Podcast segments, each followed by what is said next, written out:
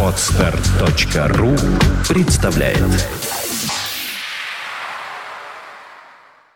Свободное радио Компьюлента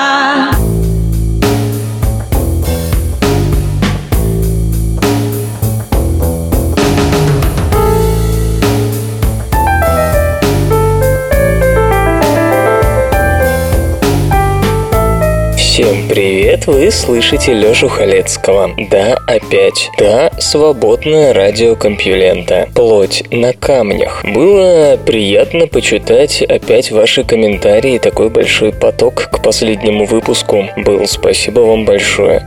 Не думайте, что я у вас выпрашиваю комментарии. Ну, знаете, как любому творческому человеку иногда хочется покапризничать. Спасибо, что вы это понимаете и столько много всего приятного написали. Была и критика, вот что пропала музыка, музычный перапынок, а появились стихи, э, слишком много вставок из фильмов.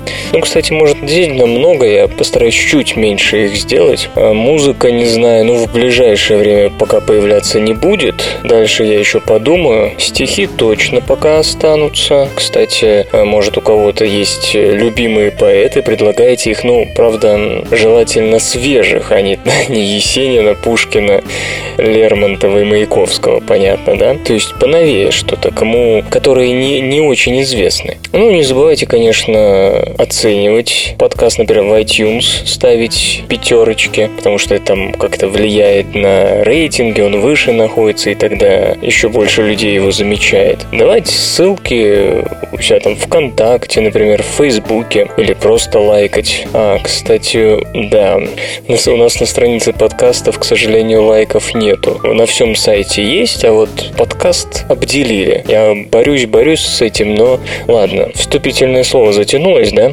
Плоть на камнях. Новости. Наука и техника.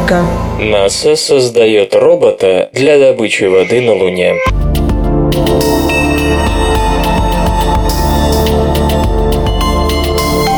Кроме лунного грузчика, инженеры НАСА, как выясняется, разрабатывают лунного шахтера и грунтовоза. Проблема все та же – низкая гравитация, означающая слабое сцепление с грунтом. Regolith Advanced Surface Systems Operations робот-экскаватор, сокращенно RASSOR, спроектирован в несколько в необычном ключе. Для решения проблемы трения он использует нечто больше похожее на дисковые пилы, чем на колеса. Крепятся они едиными блоками по три барабана каждый к парам задних и передних конечностей, что позволяет при встрече высоких препятствий поднять передний каток на их вершину, а затем при спуске избежать переворачивания, удерживаясь за гребень задним катком. Функционировать рассор-экскаватор должен не сам по себе, а в паре с автономным роботизированным комплексом, оборудованием, перерабатывающим лунный грунт. Для взаимодействия с ним робот умеет трансформироваться в Z-образную форму, при которой его верхняя площадка, предназначенная для перевозки грунта, поднимается на 75 сантиметров над поверхностью Земли, то есть Луны. Оттуда добытый реголит по 18 килограммов за раз сможет подобрать перерабатывающий агрегат. Несмотря на мнение ряда ученых о том, что смерзшийся лунный грунт будет сложен для обработки и извлечения из него воды, в НАСА уверены, что в приполярных кратерах лед существует в чистой форме и лишь слегка присыпан реголитом. Его нужно только раскопать и перевести. Собственно, для этого и создан телеуправляемый робот-копатель с широкими возможностями для автономных действий. Особенно подчеркивается, что по проходимости небольшой робот весом всего в полцентнера близок к танку за счет барабанных катков с развитыми грунтозацепами на носу и корме. Благодаря повышенному сцеплению он сможет двигаться в пятеро быстрее Curiosity, максимальная скорость которого не превышает 4 см в секунду. Другой сильной стороной нового шасси называется его надежность. К такой конструкции пришлось обратиться потому, что на испытаниях в пустынных условиях Калифорнии чисто гусеничные шасси показали слабость, неприметную на Земле. Гусеничные звенья и элементы подвески засыпались пылью, блокировавшей со временем их дальнейшее вращение. На земных танках все прекрасно чистится при помощи лома и танкового карликового экипажа, да и столь тонкая пыль, как на Луне, у нас от чего-то не в ходу. Кроме того, грязь может быть смыта исключительно доступной водой, с которой на спутнике пока проблемы. По расчетам, чтобы заправить одну ракету топливом, получаемым гидролизом из лунной воды, кислород и водород, одному Рассар потребуется работать 5 лет по 16 часов в сутки. Очевидно, что люди вряд ли смогут ходить за ним все это время и счищать пыль с катков. Поэтому после испытаний от гусениц отказались, ну а колеса трудно рассматривать как опцию для мини-экскаватора при низкой гравитации. Будем надеяться, что после доводки прототипа Рассер 2, намеченного на 2014 год, устройству все же доведется поработать по прямому назначению. Белые карлики показали обломочные диски.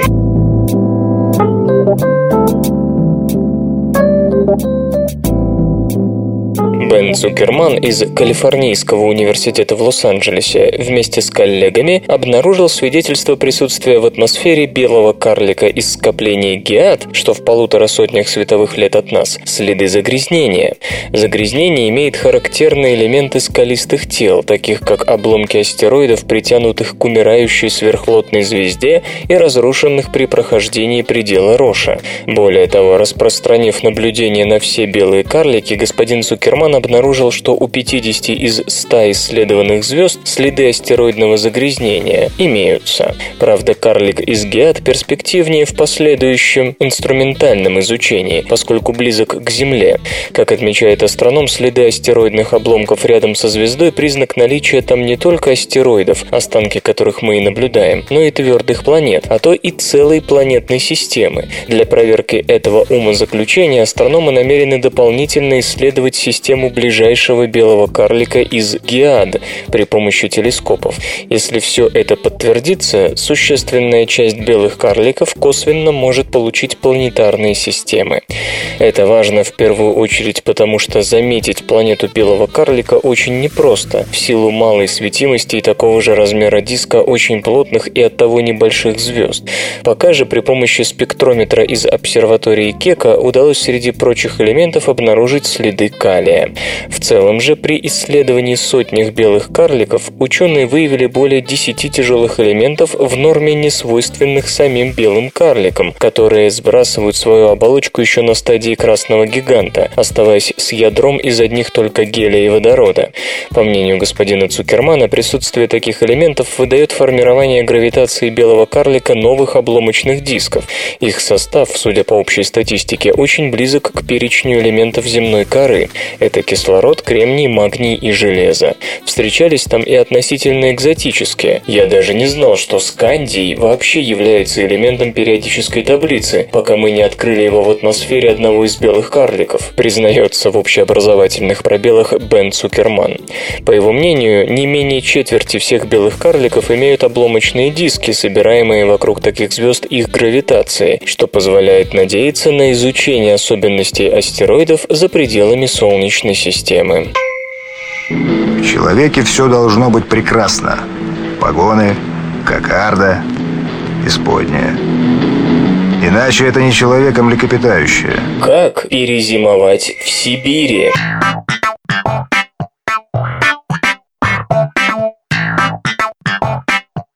Туристы не очень любят Сибирь. Тем не менее, люди живут там уже десятки тысяч лет. Как им это удается? Новое исследование коренных народов Сибири показало, как естественный отбор помог адаптироваться к северным холодам. Выяснилось также, что разные популяции делали это по-своему. Сибирь занимает около 10% земной суши, но своим домом ее считают всего около полупроцента населения мира. Это неудивительно. Средняя температура января здесь минус 25 градусов по Цельсию. Генетики до сих пор охватили горстку местных народов. Между тем, некоторые из них находятся на грани исчезновения. Например, телеуты некогда были многочисленными скотоводами, а теперь их всего 2000 человек. Предыдущие исследования, посвященные адаптации к холоду, включали всего две сибирские популяции и выявили пару соответствующих генов. Согласно работе, опубликованной в 2010 году Анной Дириенцо из Чикагского Университета, UCP1 и UCP3 встречаются в более активных формах у людей, живущих в холодном климате. Эти гены помогают жировым запасам организма вырабатывать тепло непосредственно, вместо того, чтобы вызывать дрожь производством химической энергии для мышц и мозга. В новой выборке сибиряки представлены более широко, целых 10 групп, то есть почти все коренное население. Алексия Кардона из Кембриджского университета и ее коллеги проанализировали 200 образцов ДНК из коллекции Института биологических проблем Севера Дальневосточного отделения Российской Академии Наук.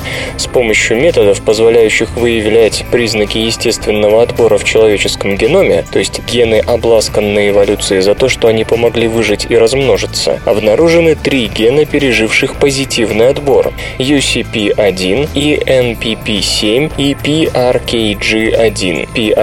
PRKG1 участвует в сокращении гладких мышц, что приводит к дрожи и сужению кровеносных сосудов в избежании потери тепла, а ENPP7 вовлечен в усвоение жиров, особенно тех, которые есть в мясных и молочных продуктах, лежащих в основе рациона народов Крайнего Севера.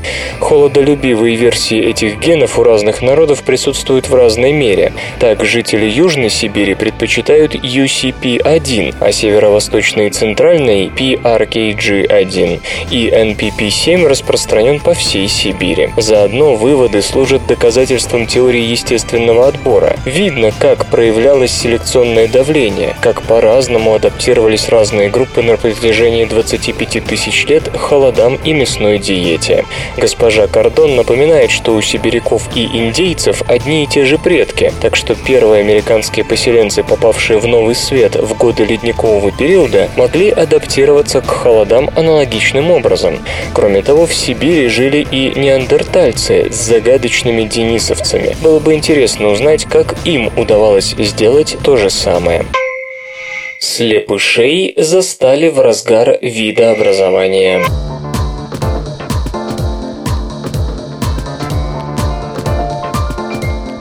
Новый вид получается тогда, когда внутри популяции возникает репродуктивный барьер, то есть когда одни особи вдруг теряют возможность спариваться с другими. Впрочем, точнее было бы сказать не спариваться, а завести потомство.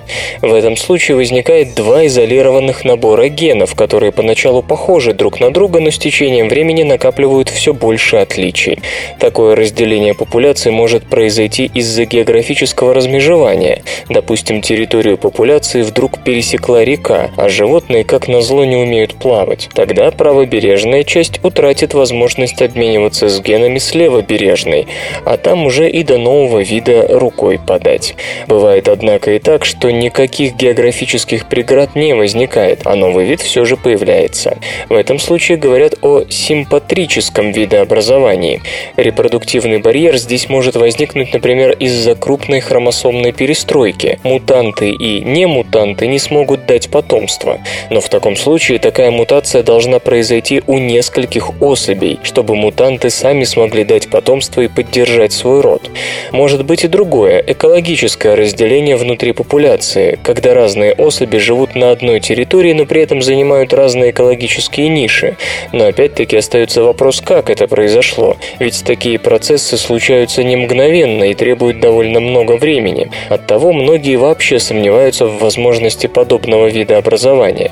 Исследователи из Университета Хайфы полагают, что им удалось увидеть симпантрический механизм образования нового вида воочию. Речь идет о слепышах спалакс галили, живущих на Галилейских горах на севере Израиля. В этом месте под почвой можно найти две совершенно разные подстилающие породы, либо лавовую базальтовую, либо известковую.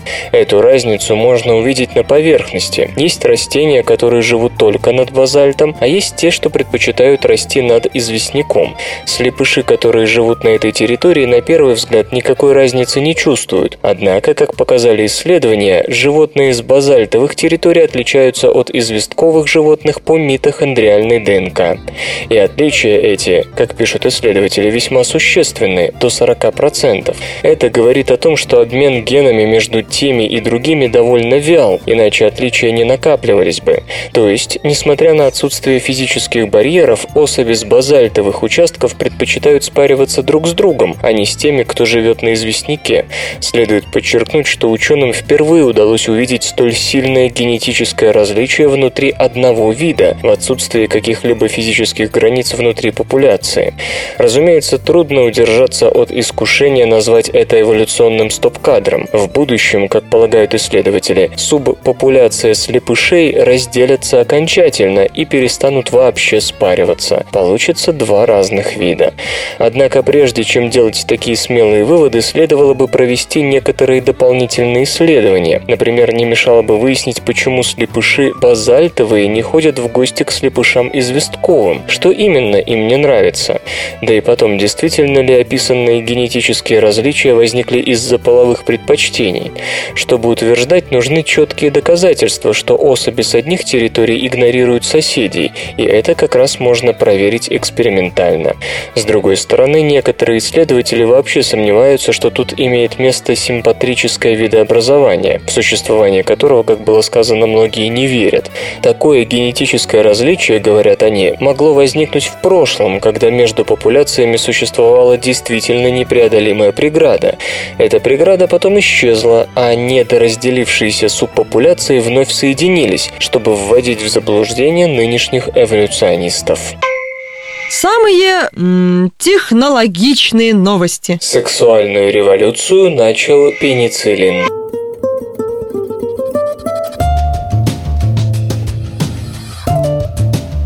Мода на рискованные, нетрадиционные сексуальные отношения, ознаменовавшая поворотные 60-е, в действительности началась на 10 лет раньше, в конформистские 50-е, утверждает экономист Эндрю Фрэнсис из Университета Эмори. Считается, что сексуальная революция стала возможной с появлением противозачаточной таблетки, что так удачно совпало с периодом взросления богатенького и развязанного послевоенного поколения в США и Западной Европе. Однако дело вовсе не в этом, а в широком применении пенициллина, которое привело к быстрому сокращению случаев сифилиса в 50-х. Рискованный секс стал обходиться дешевле для здоровья и сработал давно известный закон экономической теории. Если стоимость товара падает, спрос на него растет. В США сифилис достиг своего пика в 1939 году, погубив 20 тысяч человек. К этой болезни в те времена относились примерно так же, как мы сегодня смотрим на СПИД. Риск заразиться всегда страшил любителей приключений.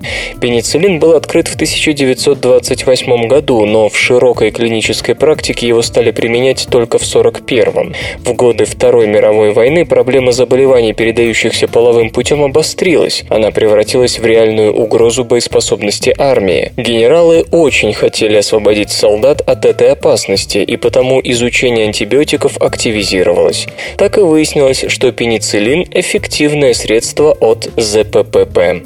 Сразу после войны пенициллин стал неотъемлемой частью гражданской медицины. В США сифилис превратился из хронической, изнурительной, потенциально смертельной болезни в недуг, который можно вылечить одним уколом.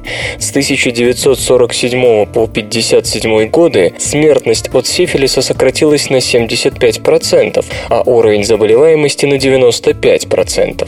Получив доступ к документам 30 60-70-х годов из учреждений здравоохранения федерального уровня и уровня штатов, а некоторые были впервые оцифрованы по его просьбе, господин Фрэнсис обратил внимание на три показателя сексуального поведения – коэффициент внебрачной рождаемости, роды у подростков и заболеваемость гонореей, крайне заразным недугом, передающимся половым путем и распространяющимся очень быстро.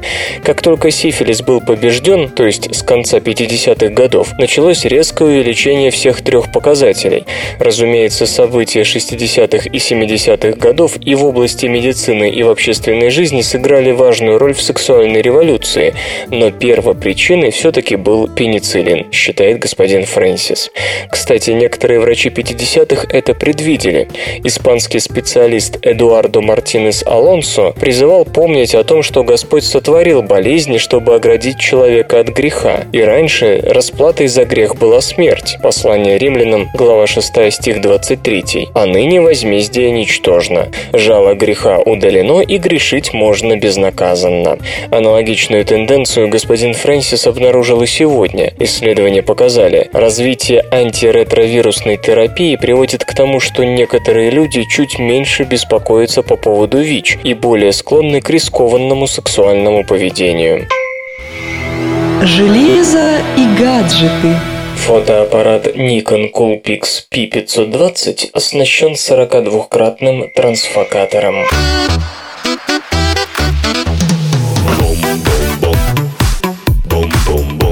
Компания Nikon представила фотоаппарат Coolpix P520, относящийся к категории суперзумов. Новинка наделена объективом Nikkor с 42-кратным оптическим трансфокатором. Фокусное расстояние равно 24-1000 мм в 35 миллиметровом эквиваленте.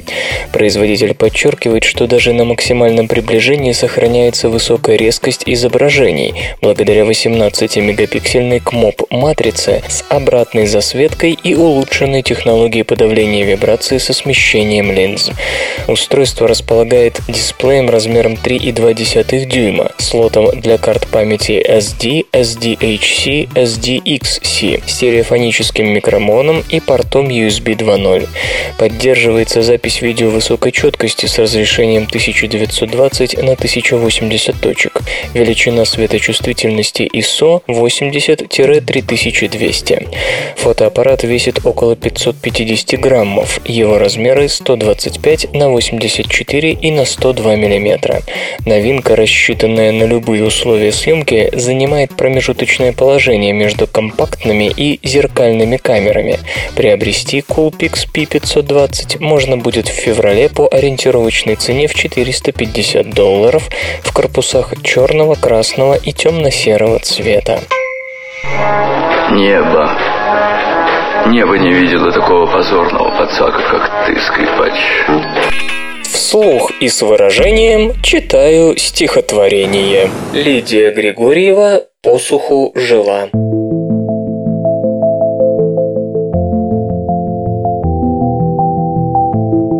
Посуху жила, по белу, по миру пошла, пробила, била и корежила, мяла. Было ли хорошее? Мало. Слишком уж корежила, била. Было ли хорошее? Было.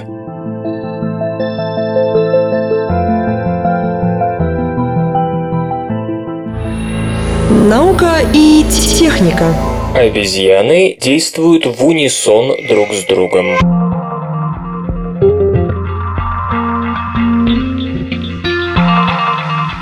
Человек бессознательно подражает тому, кто находится рядом. Самый известный пример, когда вы начинаете идти в ногу с кем-то или аплодировать в том же ритме, что и ваши соседи. Это не говоря уже о подпевании в застолье, хотя тут копирование может быть вполне сознательным. Считается, что это одна из психоневрологических фишек, возникшая вместе с развитием социальных связей. Дескать, синхронные движения как раз помогают эти самые связи укреплять.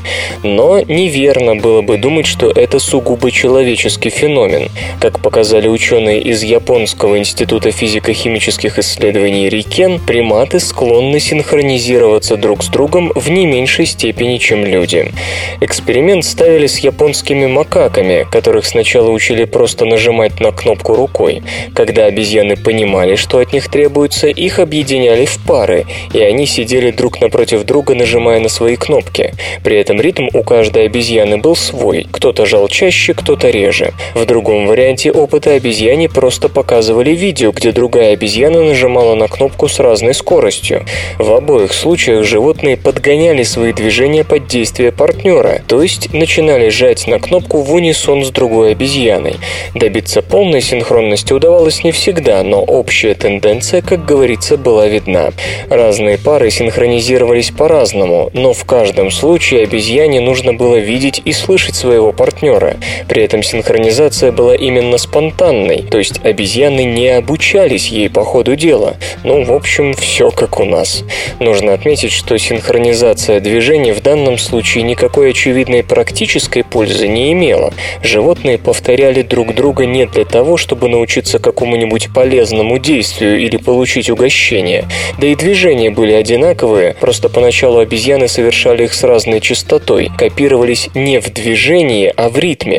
Остается полагать, что у обезьян, как и у человека, взаимная синхронизация нужна для каких-то социально-психологических целей, для укрепления и поддержания все тех же социальных связей между индивидуумами. Представлена методика расчета образования водяных пленок.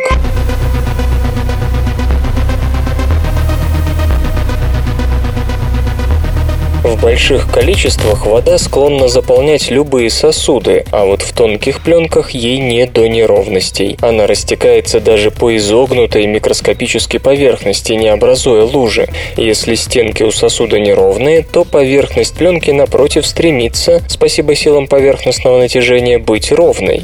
При этом жидкость принимает то состояние, на которое уходит меньше энергии. И если на образование крохотных капель требуется меньше усилий, чем формирование пленки, пленки, то последние и не образуются, оставляя лишь легко скатывающиеся капли.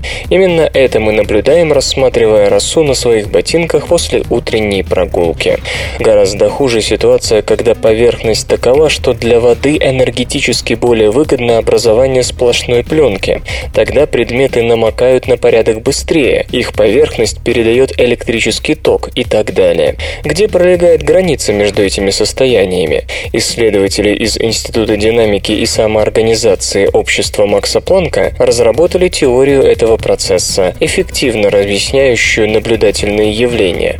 Для чего это нужно? Гидрофобные материалы существенно прогрессируют. Не так давно впервые продемонстрированы даже супергидрофобные поверхности. Вот только пока такие разработки – это скачка на лошадях через поле с барьерами, при том, что и у животного, и у всадника глаза плотно завязаны. Иными словами, теория теории нет. Практические результаты достигаются за счет искусственного создания недешевых материалов с однородной в микроскопическом масштабе поверхностью, содержащей одинаковые инженерно запрограммированные неровности. Расчет их прост, однако в реальной жизни микроскопически однородные поверхности встречаются редко. У большинства из них размер поверхностных неровностей колеблется от нанометра до микрометров. Немецкие физики под руководством Стефана Гер Гермингауза утверждают, что учитывая всего два фактора – контактный угол и давление насыщенного пара, можно получить весьма точное представление о поведении жидкости на поверхности и о моменте образования водной пленки на ней. Для этого нужно использовать усредненные значения высоты впадин на поверхности материалов в микромасштабе. Поскольку поперечные размеры таких неровностей на практике почти не имеют значения, а значит оптимизировать их гидрофобность можно при помощи относительно простых расчетов школьной математики. Более того, на идеально гладких поверхностях, таких как у некоторых видов стекла, даже давление насыщенного пара можно не учитывать. Уже в ближайшее время новые теоретические выкладки могут быть использованы для прогнозирования условий образования пленок, к примеру, на трансформаторных подстанциях, где множество керамических поверхностей по мере износа и воздействия непогоды приобретают как раз такие неровности, которые благоприятствуют образованию образованию водной пленки. Последняя, увы, токопроводна, в отличие от непроводящей росы, и способна вызвать короткое замыкание. Ученые обещают точно определить момент, когда нужно принимать профилактические меры, а также дать их исчерпывающее описание. А ты, ты вор, джентльмен удачи. Украл, выпил, в тюрьму. Украл, выпил, тюрьму. Романтика. Бактерии высокого полета.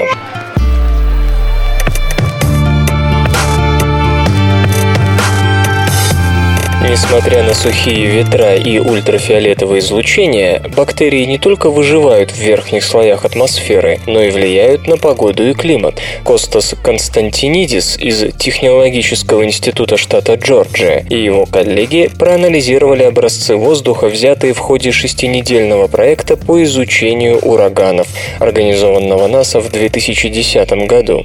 В воздушных массах на высоте около 10 километров над Мексиканским заливом, Карибским Карибским морем, Атлантическим океаном и континентальной частью США выявлено 314 семейств бактерий. В среднем в кубометре содержалось 5100 клеток. Свыше 60% микробов были еще живы. Интересно, что на бактерии пришлось около 20% общего количества частиц, биологических и небиологических. Это более высокий показатель, чем в атмосфере близ поверхности планеты.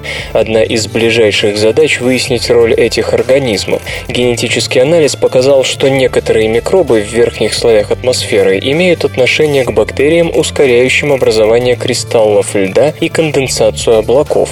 Нуклеация, как известно, происходит, когда молекулы воды в воздухе осаждаются на пылинках или частицах сажи. В этой роли, по-видимому, могут выступать и микроорганизмы. В зависимости от температуры такие скопления иногда перерастают в крупные капли воды или шарики льда, а последние в дождевые или снеговые тучи. Новые данные подтверждают гипотезу о том, что бактериальные сообщества могут повлиять на погоду и климат, особенно в верхних слоях атмосферы, где пыли сравнительно мало. Образцы, собранные до, во время и после двух ураганов, также позволили изучить воздействие экстремальных погодных условий на атмосферный микробиом.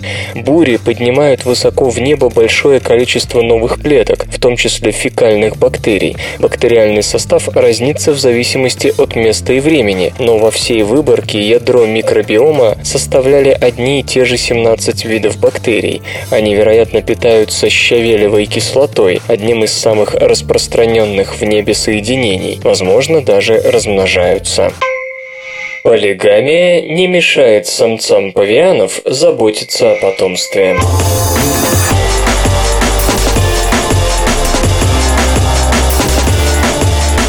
Родительская забота, как известно, повышает детенышу шансы выжить. Однако для этого нужно точно знать, кто твои родители, а родители должны точно знать, кто их детеныши.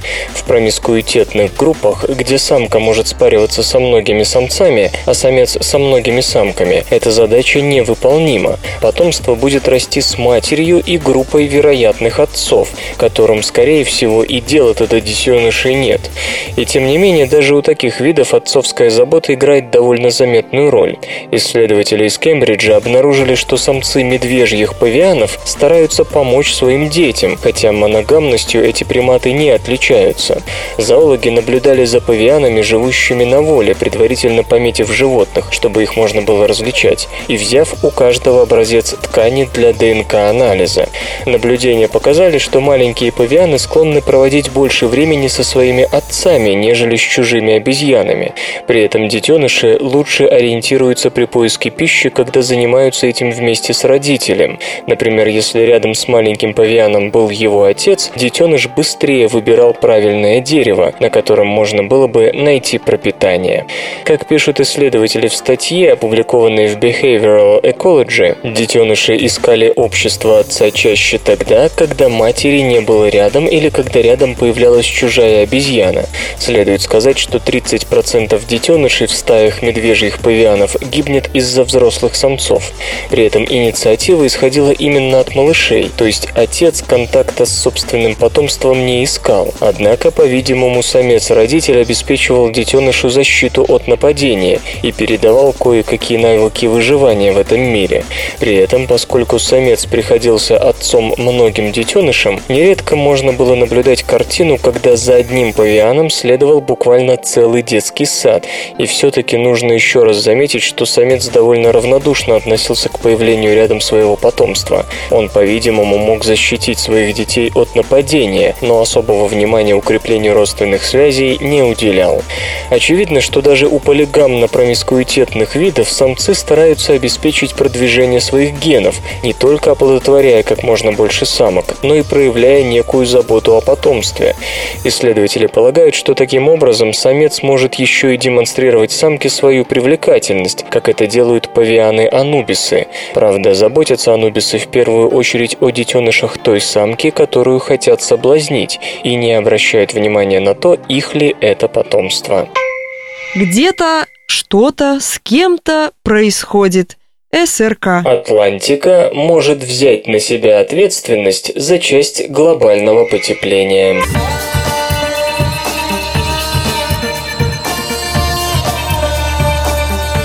Если посмотреть на график мировой температуры прошлого века, в глаза бросится провал в районе 60-х годов. По поводу этого прохладного периода сказано много. Одни указывают на колебания выбросов аэрозолей, мелких частиц, которые отражают солнечный свет. Другие кивают на циркуляцию Атлантического океана, цикл изменений, который зовется Атлантической мультидекадной осцилляцией – АМО. Ситуация осложняется тем, что первое может повлиять влиять на второе, а эффект обоих аккумулируется. Поверхностные воды, которые текут в Северную Атлантику, остывают, приближаясь к Арктике, погружаются в бездну и возвращаются обратно на юг. Считается, что АМО усиливает или ослабляет этот процесс, в результате чего конвейер то ускоряется, то замедляется. Поскольку распределение холодной и теплой воды на поверхности изменяется, АМО может повлиять и на региональный, и на глобальный климат, точно так же, как это делает южная осцилляция в Тихом океане. АМО интенсивно исследуется, но вопросы остаются. Отчасти это связано с тем, что в отличие от Эль-Ниньо и Ла-Ниньи, ее цикл занимает гораздо больше времени, а потому за всю историю наблюдений не удалось накопить достаточного количества данных. Изучение палеоклиматологических маркеров показало, что АМО со временем меняется. Иногда она занимает около 60 лет, а иногда укладывается в 20. Автор Авторы новой статьи предлагают интересный способ увеличить набор данных за счет более глубокого проникновения в прошлое. К 1659 году, когда в Центральной Англии начались систематические наблюдения температуры в связи с изобретением запечатанного жидкостного термометра. Конечно, эти наблюдения имеют региональный, а не мировой характер, но сравнив их с измерениями глобальной температуры, восходящими к 1850 году, Ка Кит Тун и Цзян Сун Джоу из Университета штата Вашингтон пришли к выводу, что показания из Центральной Англии очень хорошо с ними согласуются. Выяснилось, что, как правило, АМО занимала от 50 до 80 лет и, по-видимому, приняла участие во всех крупнейших климатических сдвигах последних 400 лет. Малый ледниковый период 16-19 веков был, вероятно, вызван спадом в поступлении солнечной энергии и рядом сильных вулканических извержений извержений. Но, полагают исследователи, АМО сначала способствовало пролонгированию похолодания, а затем его окончанию. Специалисты связывают основную часть потепления в первой половине 20 века с АМО, оставляя антропогенным выбросом парниковых газов и росту солнечной активности второстепенную роль. Тем же образом они объясняют похолодание в районе 60-х годов и отчасти потепление в 90-х. В самом деле, удалив рассчитанный ими вклад АМО, Ламу, авторы пришли к выводу, что примерно с 1910 года антропогенное потепление было относительно линейным, около 0,08 градуса по Цельсию в десятилетие. Это примерно в половину меньше оценок, полученных теми, кто пытался вычленить вклад естественной вариативности в потепление последних 30 лет, для которых доступны данные спутниковых наблюдений. Том Делуорт из Национального управления океанических и атмосферных исследований США, тоже специалист по АМО, сильно сомневается в выводах коллег. Конечно, прежде всего есть вопросы к правомерности использования исторических записей из Центральной Англии в качестве индикатора мировой температуры. Например, из-за АМО потепление в Северной Атлантике может аукнуться похолоданием в южной части океана, и они компенсируют друг друга. К тому же точная оценка вклада АМО в глобальную температуру – занятие очень неблагодарное, ведь само это явление остается не до конца изученным и понятым принятым. Железо и гаджеты. Ты, ты. Юлит Паккарт готовит свой первый хромбук.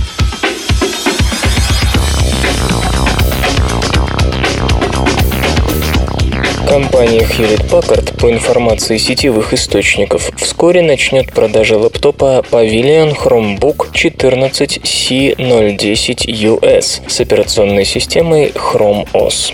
Портативный компьютер выполнен на процессоре Intel Celeron 847 с двумя ядрами, функционирующими на тактовой частоте 1,1 ГГц. Объем оперативной памяти составляет 2 ГБ. Роль накопителя играет модуль флеш-памяти вместимостью 16 ГБ. Экран имеет диагональ 14 дюймов, его разрешение 1366 на 768 пикселов. Для вывода изображения на внешний монитор или телевизор предусмотрен цифровой интерфейс HDMI. Прочие характеристики Chromebook таковы. Кардридер, адаптеры беспроводной связи Wi-Fi и Bluetooth, стереофонические динамики и три порта USB. Компьютер весит килограмм 800 граммов. Его размеры 342 на 234 и на 21 мм. Заявленное время автономной работы на одной подзарядке аккумуляторной батареи около 4 часов. Исторический анекдот. Рассеянность Эдварда Мунка, норвежского живописца и графика, иногда доходила до такой степени, что многие принимали ее за нелюдимость. Однажды на улице Осло он повстречал своего приятеля, художника Карстена, и зазвал его на обед в ресторан «Гран». Там они сели не за обычный столик Мунка, а рядом. Заказали кушанье, вина. Потом Мунк извинился и отправился в туалет. Вернувшись, он преспокойно сел за свой обычный обычный столик, подозвал официанта и потребовал меню. Карстен подошел к нему и спросил, «Эдвард, ты не хочешь со мной пообедать?» «Очень хочу», — отвечал Мунк. «А ты разве в городе?» Наука и техника. Белковые кольца поддерживают нейронные отростки.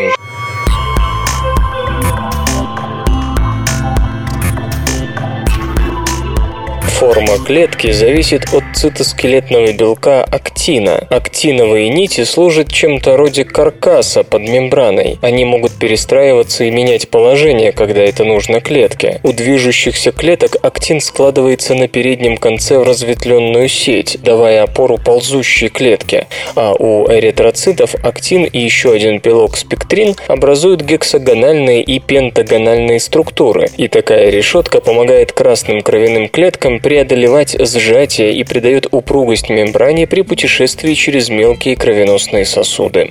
Словом, никто не сомневается, что актин нужен всем клеткам и есть у всех клеток. Вместе с тем ученые долго не могли понять, как актин ведет себя в нейронах, то есть было известно, что он необходим нейронам во время роста, и опять же для поддержания формы клетки. Но у нейронов есть невероятно длинные отростки аксоны.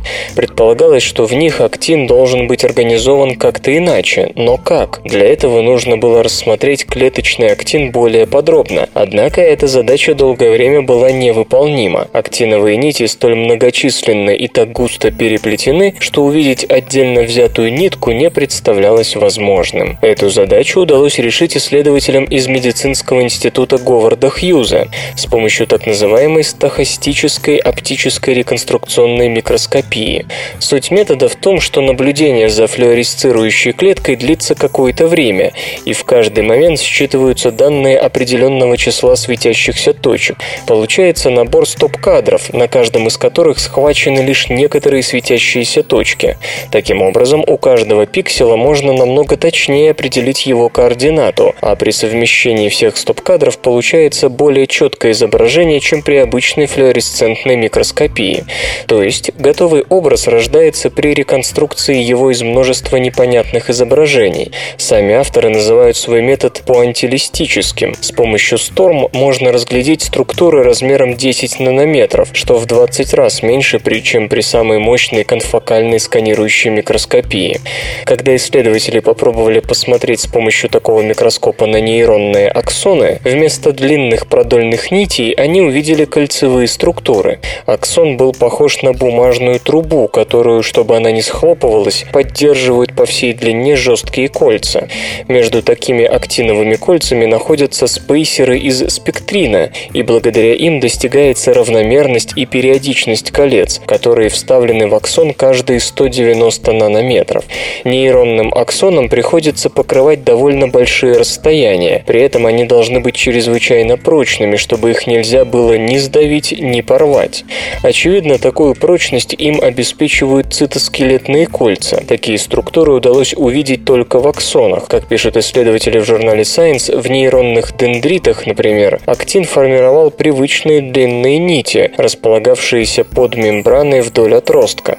Стоит еще раз подчеркнуть, что такую организацию актина в клетке в виде колец никто до сих пор не наблюдал. Авторы работы полагают, что одной лишь механической функцией роль актиновых колец не ограничивается. Аксон служит проводником электрохимического сигнала, и, возможно, такие кольца могут как-то участвовать в распределении и регуляции активности ионных каналов, которые обеспечивают движение сигнала.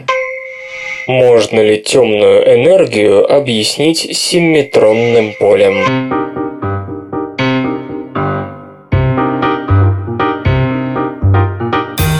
Поле, пронизывающее Вселенную и играющее роль пятой силы, пятого взаимодействия, которое действует между массивными телами, может быть кандидатом на роль темной энергии и объяснением ускоряющегося расширения Вселенной. Такое поле, известное как симметронное, имеет симметрию в областях высокой плотности. В областях низкой плотности, таких как вакуум, симметрия, напротив, нарушена.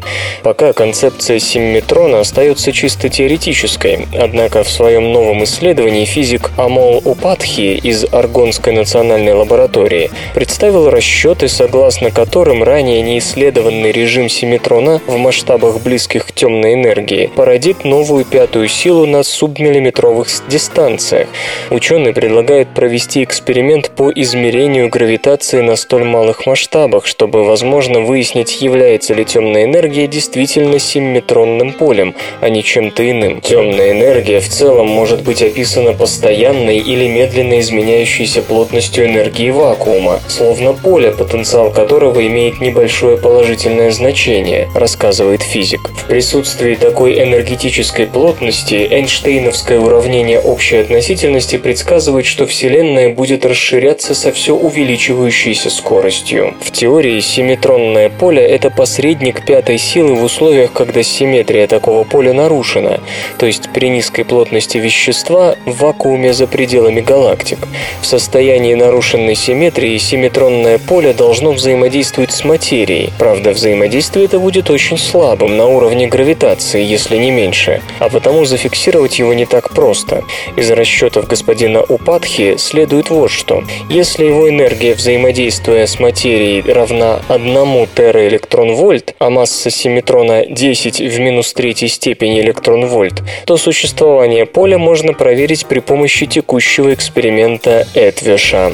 В его рамках пятое взаимодействие, обусловленное симметроном, должно проявить себя, вращая второй диск таким образом, чтобы он смог взаимодействовать с первым диском. В эксперименте Этвиша используется пара металлических дисков с одинаковым набором отверстий в каждом из них, поясняет господин Упадхи. Верхний диск подвешен на проволоке, что позволяет ему свободно вращаться, в то время как нижний вращается с определенным определенной постоянной частотой. Пятое взаимодействие должно вызвать вращение верхнего диска, причем такое, что его набор отверстий должен совпасть с набором нижнего диска. В декабре 2012 года Амол Упадхи посетил группу, проводящую эксперимент Этвиша, и та, заинтересовавшись теорией, провела модификацию в экспериментальном устройстве, позволяющее искать симметронные поля.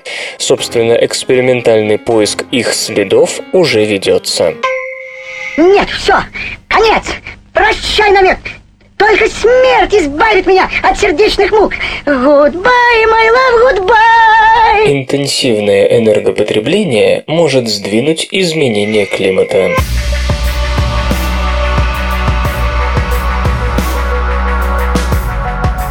Давно вы были на электростанции зимой? Помните, как горячие выхлопы неравномерно смешиваются с холодным воздухом? Легко убедить себя, что простое сжигание ископаемого топлива, даже не парниковые газы, выделяющиеся при этом сжигании, приводит к изменению климата. В действительности энергия, высвобождаемая таким образом, весьма невелика в мировом масштабе, поэтому исследователи рассматривают ее как погрешность при округлении. И все же, хотя производство электроэнергии не добавляет много много тепла, оно влияет на то, как тепло распространяется.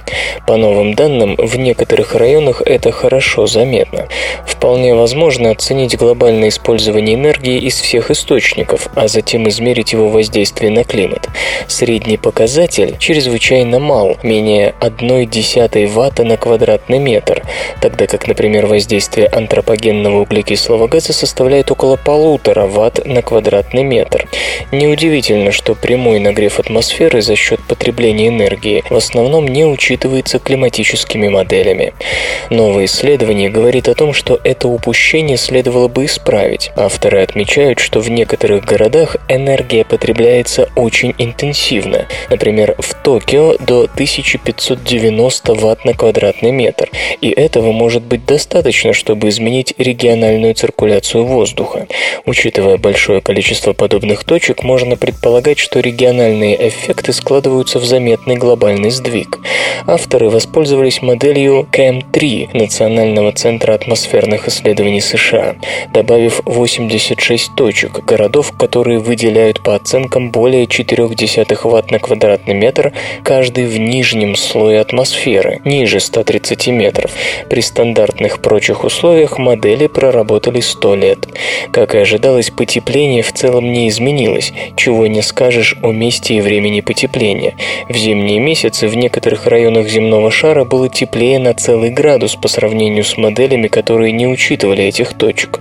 Отличились северо-восток Северной Америки, западные области Канадской Арктики и Сибирь.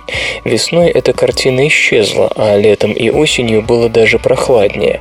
Полученные данные могут объяснить некоторые расхождения между моделями и наблюдениями.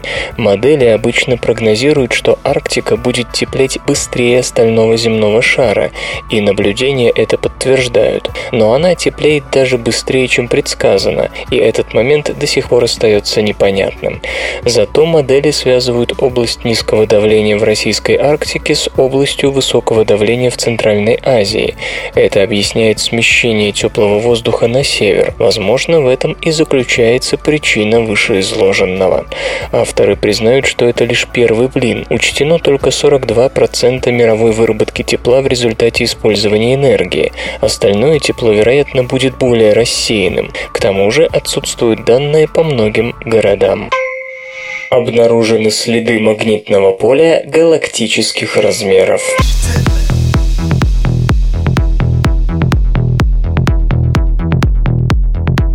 Два года назад ученые из Гарвард-Смитсоновского центра астрофизики США сообщили об открытии двух гигантских лепестков-близнецов, которые образованы гамма-излучением, удалившимся на 50 тысяч световых лет над и под плоскостью Млечного Пути. Казалось, что эти пузыри исходили из области сверхмассивной черной дыры Стрелец А в галактическом ядре. Появилась даже теория о том, что гамма-лепестки порождены выбросами из окрестностей сверхмассивной черной черной дыры Стрелец А. Альтернативная гипотеза, выдвинутая в то же время, предполагала, что причиной их возникновения, напротив, стала вспышка звездообразования в рассматриваемом районе. А теперь выяснилось, что такие гигантские пузыри можно наблюдать не только в гамма, но и в радиодиапазоне. Группа астрономов под руководством Джанни Бернарди из Гарвард-Смитсоновского центра астрофизики описала открытые ею лепестки колоссальных размеров, видимые в радиодиапазоне, а также исходящие из центра галактики. При этом излучение поляризовано, что неожиданно. Напомню, что хотя феномен поляризации видимого света весьма распространен, этот эффект используется даже в солнечных очках, радиоизлучение обычно поляризуется в присутствии сильных магнитных полей. Но с учетом колоссального размаха лепестков, пространственный масштаб такого магнитного поля тоже должен быть немалым. Если это явление магнитной природы, природы, то чуть ли не самое масштабное из известных человечеству.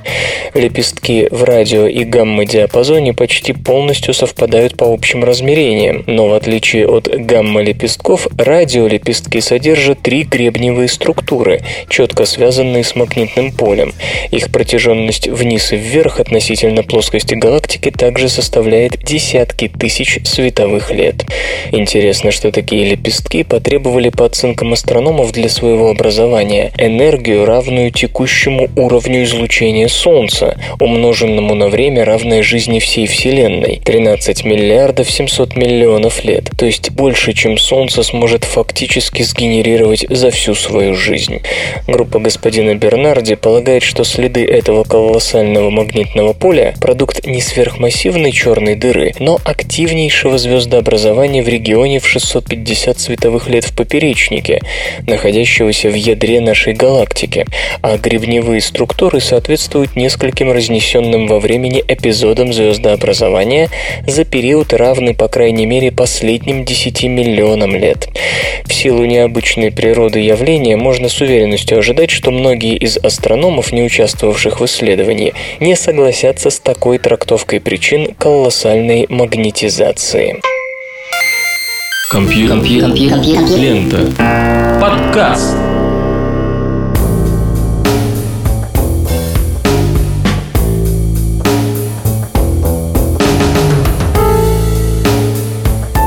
Плоть на камнях завершилась. Вы слышали Лёшу Халецкого. Еще больше новостей будет завтра, и они будут интереснее. А пока держите себя в руках.